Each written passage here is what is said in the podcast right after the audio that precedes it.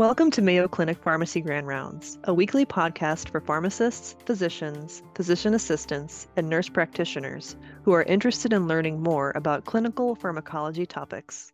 I'm your host, Sarah Thompson, Director of Pharmacy Education and Academic Affairs at Mayo Clinic. To claim pharmacology CE credit or to get a copy of presentation slides, visit ce.mayo.edu slash pharmacy podcast. According to the National Health and Nutrition Examination Survey, roughly 15%, or 5 million people, have anemia of chronic kidney disease, or CKD. Anemia of CKD is associated with quicker disease progression, higher rates of hospitalization, major cardiovascular events, and mortality. In this presentation, pharmacist Mark Layden reviews common treatments of anemia and CKD highlights the significance of hypoxia inducible factor, and discusses a recently approved novel class of medications for anemia treatment. I want you to picture yourself standing at the edge of a vast, bustling city.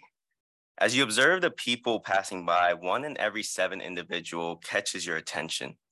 They appear pale, fatigued, and breathless with every step. Despite the vibrant surrounding, their energy seems to be drained and their bodies are silently battling a condition that affects millions worldwide. This bad blood condition is anemia. And today we will dive deeper into one specific form, anemia secondary to chronic kidney disease or CKD. We will take a look at what we've done and review current guidelines, revisiting what we know in anticipation of upcoming updates, introduce a new class of agents that is emerging in practice. As we explore the often overlooked world of anemia, we will unravel the pathophysiology underlying this condition. We will then navigate the diverse approaches using using managing anemia among dialysis dependent patients. Finally, we will deep dive into a new class of therapeutics that holds promise for our patients with anemia and discuss potential place in therapy. Understanding the intricate functions of a healthy kidney is crucial. It plays a vital role in regulating electrolyte and water balance, maintaining bone health, eliminating metabolic waste, producing hormones, and controlling blood pressure and acid base balance. However, in kidney disease, these functions become disrupted, causing electrolyte abnormalities, uremia, metabolic acidosis, secondary hypertension, and hormone imbalances. Kidney disease can be staged based on glomerular filtration rate ranging from stage one, which is normal function, to stage five, kidney failure requiring dialysis. As kidney function declines in CKD, the prevalence of anemia rises, reaching up to 50% in non dialysis patients and 90% in dialysis dependent patients. Anemia is defined as hemoglobin less than 13 in males and less than 12 in females. It can be classified as mild, moderate, severe, or life threatening based on the hemoglobin levels. Common signs and symptoms include fatigue, pale skin, dizziness, shortness of breath, tachycardia, and or irregular heartbeats. Anemia secondary to CKD is associated with significant mortality and morbidity. Numerous studies have consistently demonstrated that anemia is an independent risk factor for increased mortality in CKD patients. It contributes to the progression of cardiovascular diseases, leading to a higher risk of heart failure, myocardial infarction, and stroke, which are the leading causes of death among CKD patients. Anemia also profoundly impacts the quality of life for individuals with CKD, impairing daily activities, limiting social interactions, and reducing overall well-being.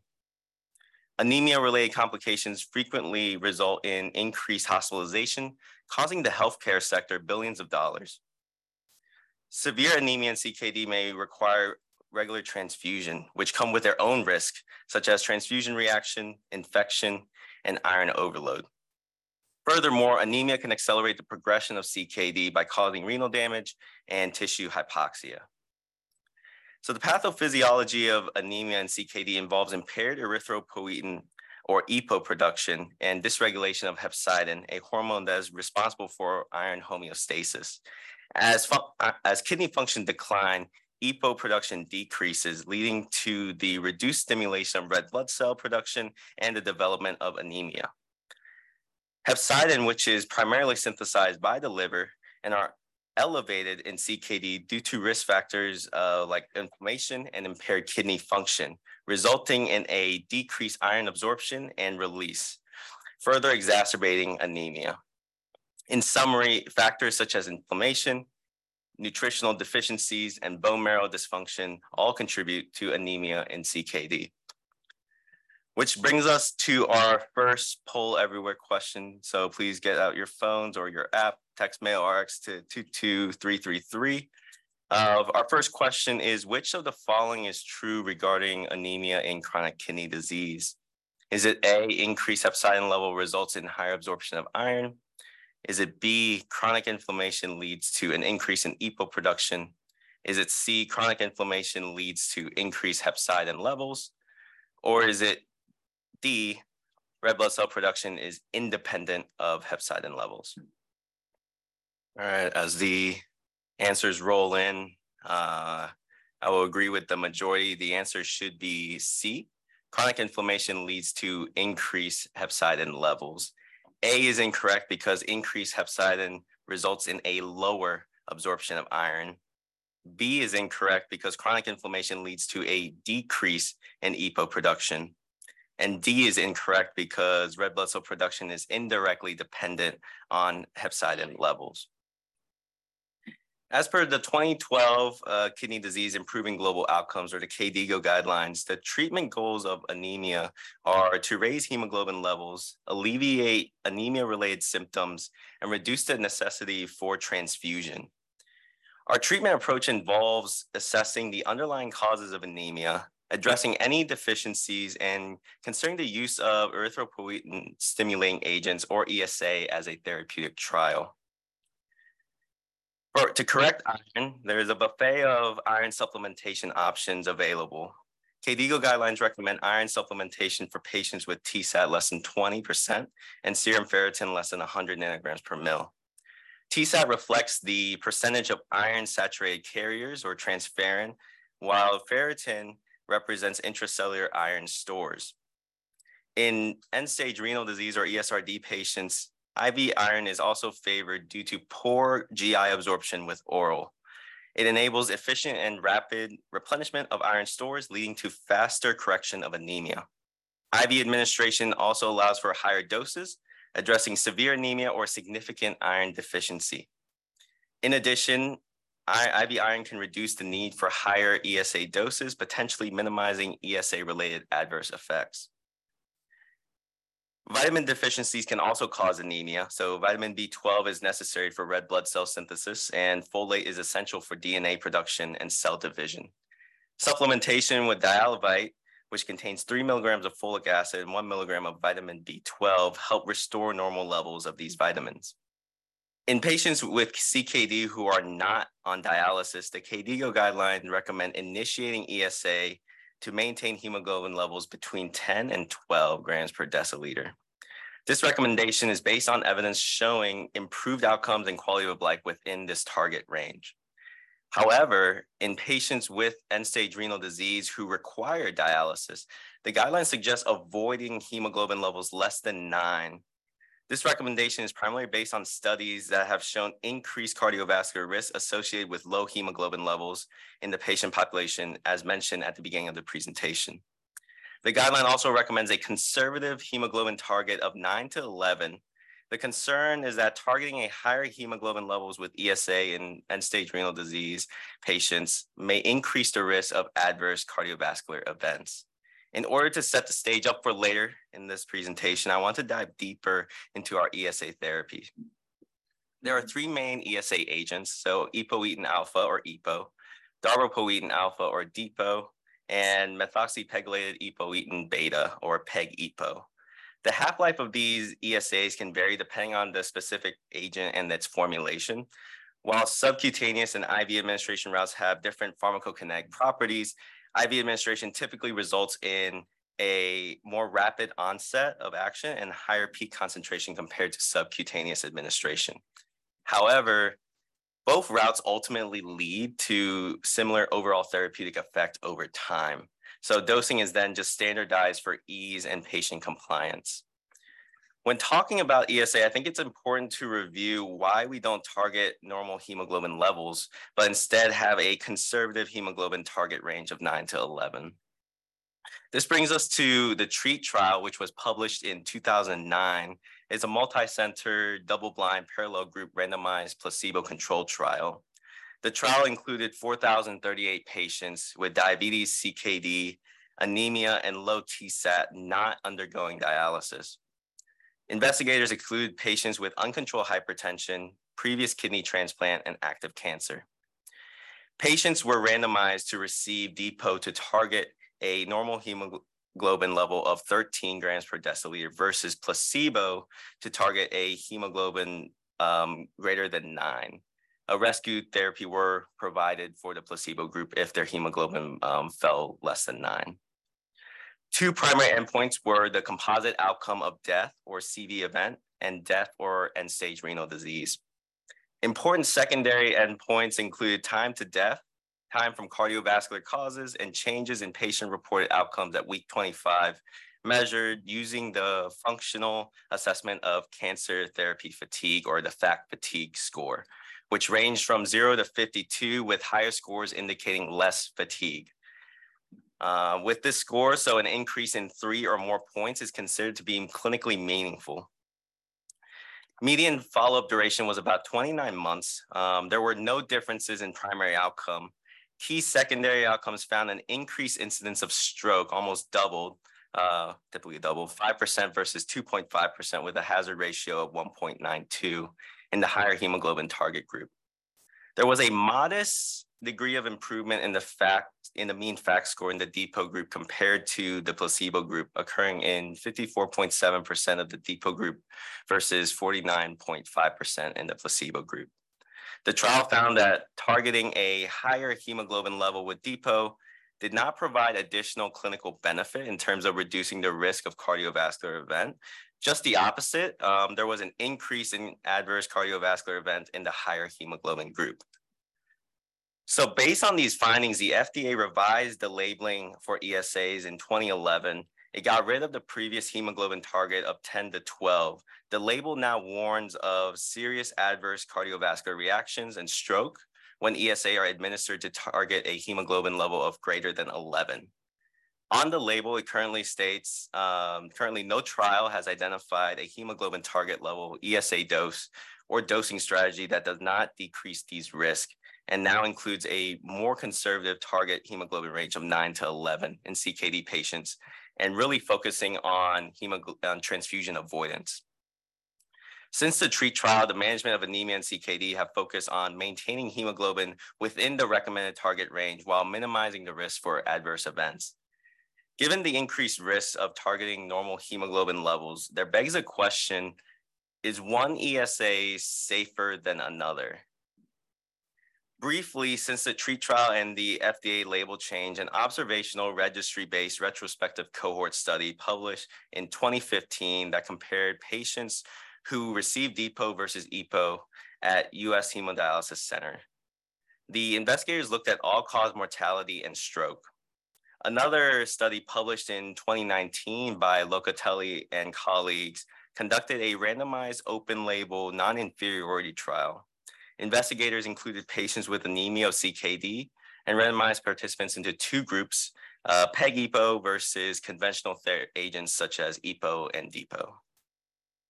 Our last study published in 2021 by Karaboyas and colleagues conducted an observational cohort study using international data from dialysis outcomes and practice pattern studies or DOPPS which is a prospective cohort of in-center hemodialysis patients from 2009 to 2018 from 10 countries across three regions, North America, Japan, and Europe.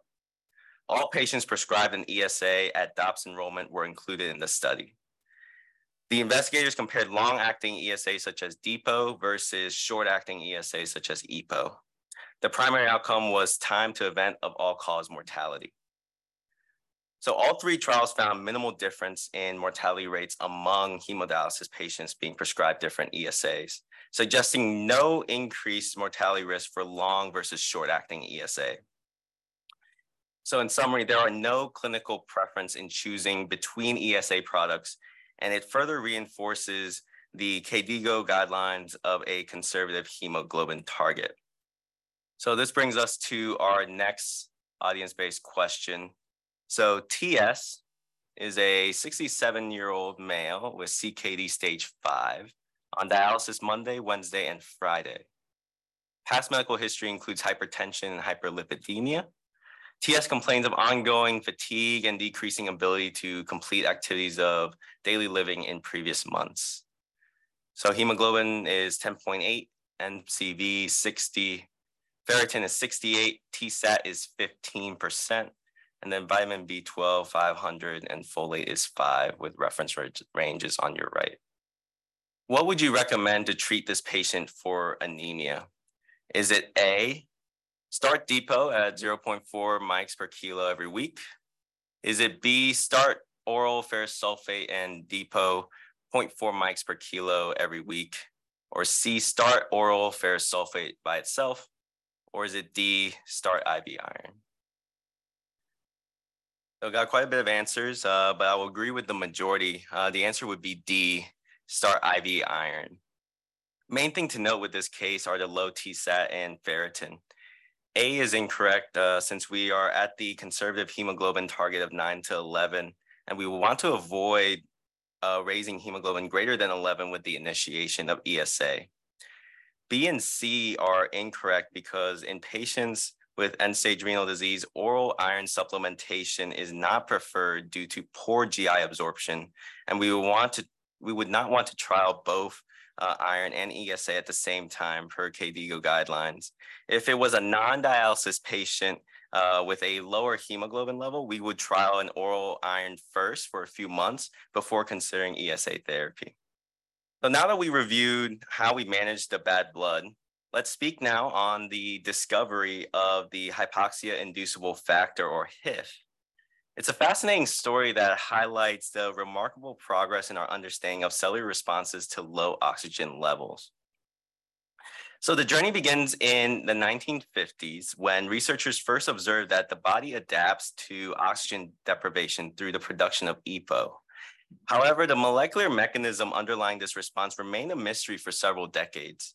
It wasn't until the early 1990s that the groundbreaking works of Drs. Greg Semenza, Peter Ratcliffe, and William Kaelin shed light on the molecular basis of oxygen sensing. Their pioneering research laid the foundation for the discovery of HIF. And so in 1992, Dr. Semenza's laboratory made a significant breakthrough. They identified a specific DNA sequence called the hypoxia response element or HRE that regulated the expression of the EPO gene in response to low oxygen level. This finding suggested the uh, existence of a protein factor that binds to HRE and controls EPO production, later found to be the HIF alpha beta complex. However, at this time, the identity of this factor remained elusive. In 1995, the path of these two research group converged so Dr. Ratcliffe and Dr. Kaelin independently identified a protein complex, which was later named prolyl hydroxylase domain that interacted with the von Hippel-Lindau gene protein under normal oxygen condition. They found that this complex was responsible for tagging another protein known as the HIF1 alpha or hypoxia inducible factor 1 alpha for degradation. In addition, factor inhibiting HIF or FIH is an enzyme that acts as a regulatory checkpoint that ensures HIF activity is tightly controlled in the presence of normal oxygen level. And in the presence of hypoxia, the degradation of HIF1 alpha is inhibited, allowing it to accumulate and activate the expression of target genes, including EPO, Further studies in subsequent years revealed that HIF was not only involved in regulating EPO, but also influenced a variety of genes related to angiogenesis, metabolism, cell survival, and other processes that help cells adapt to hypoxic conditions. For their groundbreaking work on HIF, Semenza Ratcliffe and Kaelin were awarded the Nobel Prize in 2019.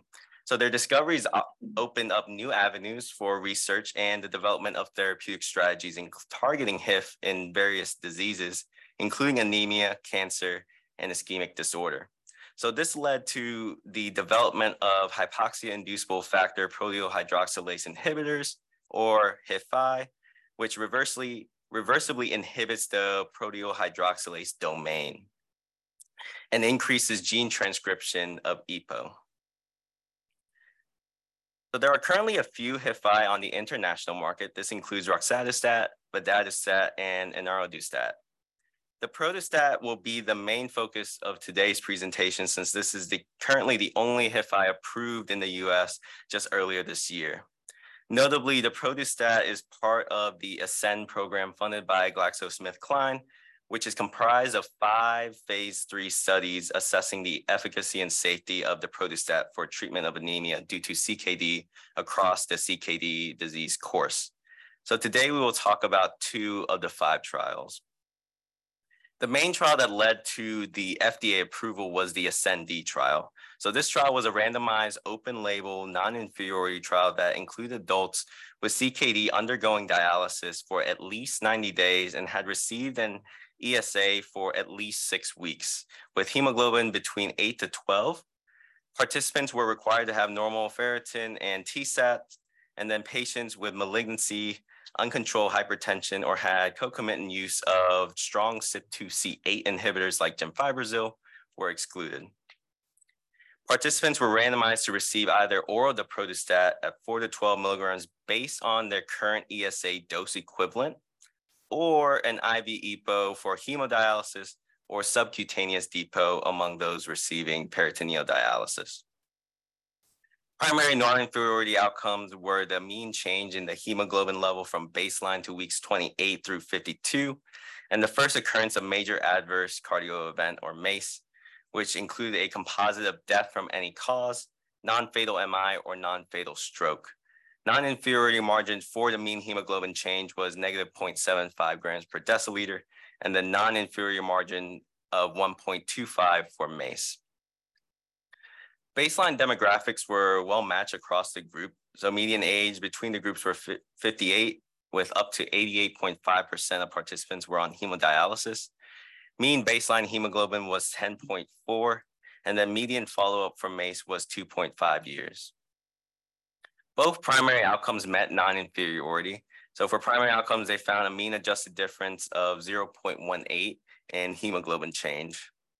First occurrence of MACE was 25.2% in the daprodustat group versus 26.7% in the control group with a hazard ratio of 0.93. Secondary outcomes, which tested for superiority, were not significantly different uh, between the two groups for MACE or thrombotic event with a hazard ratio of 0.88. MACE or hospitalization for heart failure was similar with a hazard ratio of 0.97. And then I wanted to point out that although it was not significant, we could observe a small decrease in IV iron dose requirement for daprodustat group with a mean adjusted difference of negative nine milligrams which is unique as this class of medication um, has been seen to affect iron uptake, mobilization, and transport in other literature. Limitation includes the open label design, which could lead to bias of reported adverse drug reactions. This trial was also not designed to characterize the full long-term risk, which is still a gap in our literature for these agents. The authors concluded that daprodustat was non-inferior not inferior to ESA regarding change in hemoglobin and cardiovascular outcome. And so due to the results of this trial, the FDA granted daprodustat approval on February 1st of this year and is indicated for patients with anemia to CKD, due to CKD for adults who have been receiving dialysis for at least four months. Since this trial also showed that daprodustat was not better or worse than standard of care, it, and it worked on increasing EPO levels. It inherited the same black box warning as our ESAs. The ASCEND ND trial is another trial with similar design, but this time looking at CKD stages three to five, who are not currently receiving dialysis or scheduled to start dialysis within 90 days, and who have met the hemoglobin criteria of 8 to 11 and had normal ferritin and TSAT. Patients who were on dialysis, kidney transplant, history of malignancy within the past two years before screening through randomization or currently receiving treatment for cancer and use of strong CYP2C8 inhibitors or inducers like gemfibrozil or rifampin were excluded. Investigators randomized participants to receive daprodustat starting dose between one and four milligrams according to the baseline hemoglobin level if patients was ESA naive And then according to the ESA dose, if uh, patients was receiving an ESA prior. And then the dose step change um, range from anywhere from one to 24 milligrams versus participants who were randomized to DEPO uh, sub-Q every one to four weeks based on cumulative four-week dosing requirements. Primary non-inferiority outcomes were the mean change in hemoglobin levels from baseline to weeks 28 through 52, and then the first occurrence of MACE. Change in hemoglobin had the same non-inferior margin of negative 0.75 grams per deciliter and non-inferior margin of 1.25 for the first occurrence of MACE. Baseline demographics were also well balanced in this trial, but I wanted to note that history of cancer was slightly higher in the daprodustat group for primary outcomes, mean hemoglobin change from baseline to week 28 through 52 had a mean adjusted difference of 0.08 and met non-inferiority margin. First occurrence of MACE had a hazard ratio of 1.03 with the confidence interval within the non-inferiority margin. Secondary outcomes were tested for superiority as well, like our previous trial. There were no differences in secondary outcomes between daprodustat and darbepoetin alpha with MACE or thrombotic event. MACE or hospitalization for heart failure were also similar with a hazard ratio of 1.09.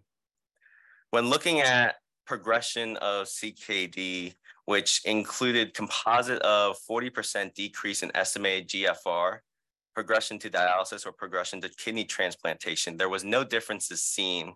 But notably, the daprodustat group shown an increase in total iron binding capacity, decrease in ferritin, and a decrease in hepcidin, which has since prompted further studies to look into the HIF-5 class and impact on iron transport. So limitations again with this trial is uh, similar to our ASCEND-D with the open label design leading to potential bias and a reported adverse drug reaction. And then that trial also not being designed to characterize full long-term risk. One thing should be noted, however, is in this trial, cancer-related death or tumor progression or recurrence was higher in the daprodustat group along with esophageal and gas or gastric erosion. So these adverse events of special interest are undergoing further investigation.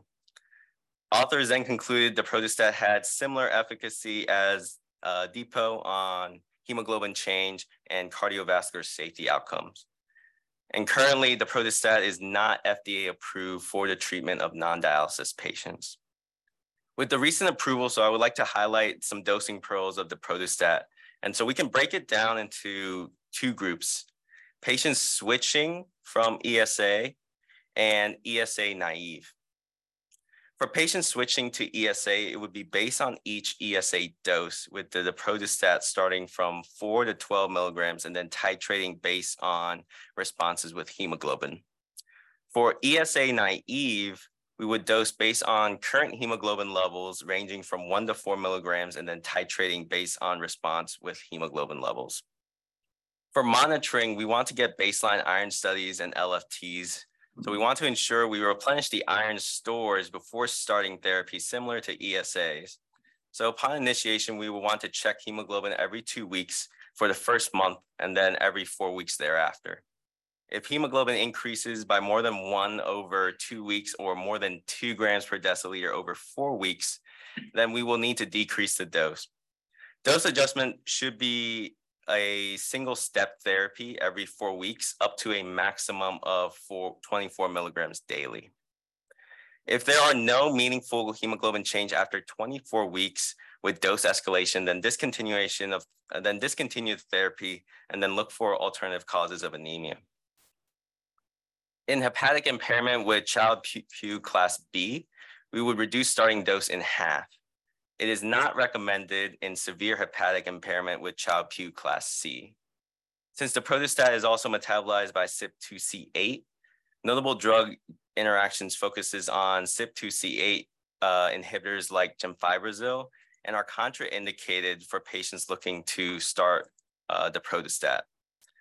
For moderate CYP2C8 inhibitors like clopidogrel, we want to reduce the daprodustat dose by 50%. For CYP2C8 inducers like rifampin, we want to monitor the hemoglobin and adjust the doses as indicated due to increased clearance of the daprodustat. So now let's compare the ESA and our new agent. So notable similarities between the HIF-5 and ESAs are they increase the hemoglobin with the same monitoring requirements. They decrease the need for blood transfusion. Both are indicated for dialysis dependent patients and both carry the black box warning for increased risk of MACE. ESA are available as injections, IV or sub-Q, and have been shown to require increased exogenous iron repletion. It also is indicated in non-dialysis dependent and kidney transplant patients. And then dose adjustments are typically between 25 to 50%, depending on the hemoglobin change. On the flip side, HIF-PHIs are oral tablets.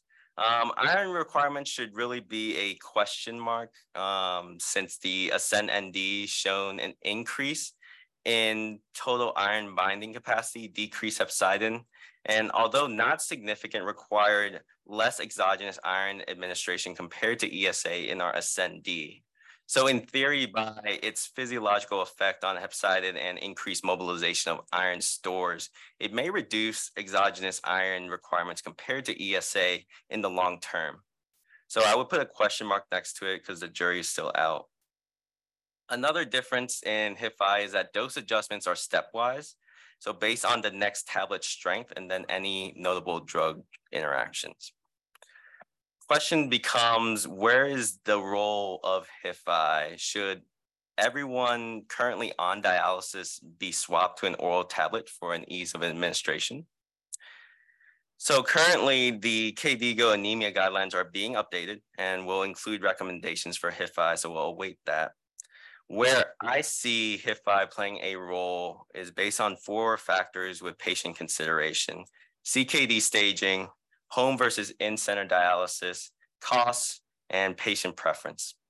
I see potential benefit for patients with CKD stage three through four, so non-dialysis patients, as a great oral alternative option to help in preventing transfusion and achieving hemoglobin targets. In patients with home dialysis, compliance may improve with an oral tablet that they can take at home rather than having to come into a dialysis center to receive injection or having to administer subcutaneous injections themselves. Cost will also play a major role for patients. Unfortunately, given this medication has just been recently improved, approved, I do not have um, exact cost data, but insurance price coverage and price tag will ultimately decide if these agents will be utilized. Finally, oral is a lot easier and much more comfortable for majority of patients to tolerate, but will be based on their preferences.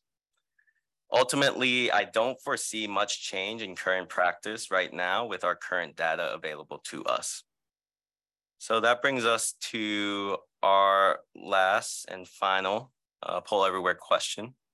So AM is a 53 year old male with CKD stage five on hemodialysis Monday, Wednesday, and Friday for six months.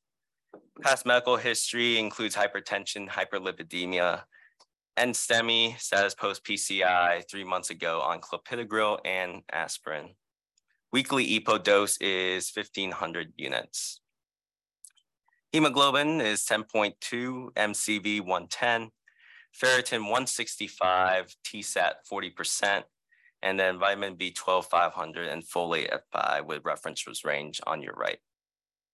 So the question is, what would you recommend for this patient to treat the anemia? Is it A, continue EPO three times weekly? B, switch to daprodustat at an equivalent dose? Or C, increase the EPO dose? Or D, switch to daprodustat at an at an increased dose. All right. Looks like the answers are in. Actually, not what I was expecting at all. Uh, so that's on me on how I phrase this question.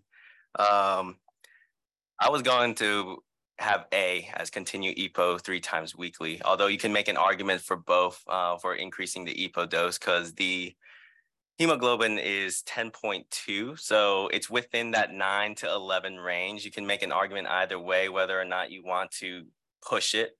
Um, for me i would choose a probably more conservative route and just continue the epo three times weekly since we are at that uh, hemoglobin target range of 9 to 11 B is incorrect because the patient is on clopidogrel and then we would want to reduce the dose in half if indicated. And then D uh, is incorrect because we will want to switch daprodustat to the equivalent dose first if there was no drug-drug interactions or hepatic impairment, and then titrate based on hemoglobin response every four weeks. So in conclusion, ongoing optimization of anemia management remains necessary. Uh, daprodustat is not worse than standard of care with conventional ESAs. And then with current literature and ongoing trial, we can anticipate a niche place in therapy with the HIF-PHI. And then finally, long-term safety data is anticipated as this molecular biological target is still being studied in other fields. If you enjoyed this episode and want to hear more, subscribe using iTunes or your favorite podcasting app. Thank you for listening to Mayo Clinic Pharmacy Grand Rounds. Join us weekly for more exciting clinical pharmacology topics.